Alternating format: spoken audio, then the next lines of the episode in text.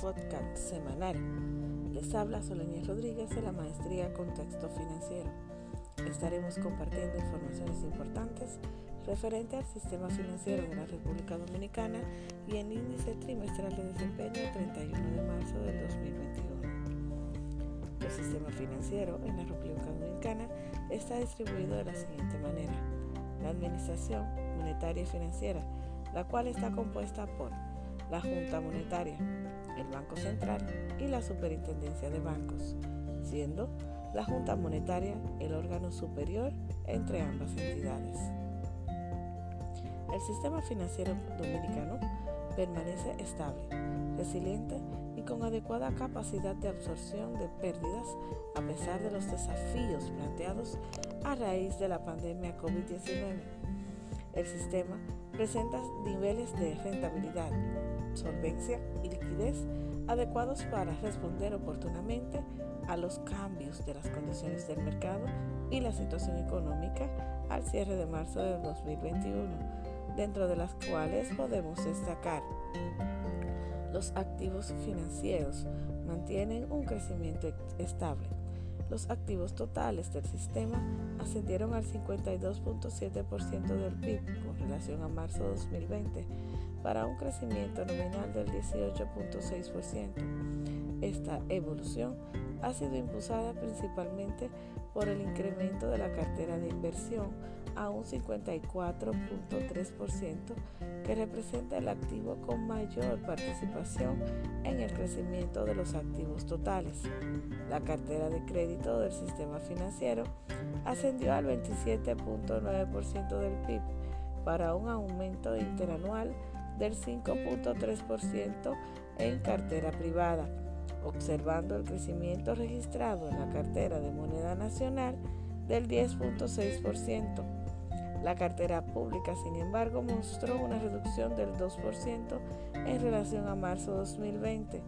A pesar del choque de la economía real a las medidas de flexibilización monetaria y regulatoria adoptadas para mitigar el impacto causado por el COVID-19, han optado por dinamizar la economía, expandiendo la cartera de crédito, apoyando la actividad comercial y fortaleciendo el escenario de recuperación. Las tasas de interés se encuentran en los niveles más bajos de la historia dominicana. Las tasas de interés activas y pasivas de la banca cerraron en marzo en, con niveles de 2.7% respectivamente. Los préstamos de consumo registraron un incremento en el tercer mes consecutivo, alcanzando el 15.4% anual para un aumento trimestral del 2.8%, mientras que la tasa comercial continúa en descenso con una reducción del 1.3% en el primer trimestre, alcanzando el 8.2% anual. Sin embargo, los préstamos hipotecarios permanecen estables, con una tasa anual del 9.3%. La morosidad permanece estable, mientras que las reestructuraciones de los préstamos permanecieron con incrementos importantes previo al vencimiento del plazo del tratamiento regulatorio anual.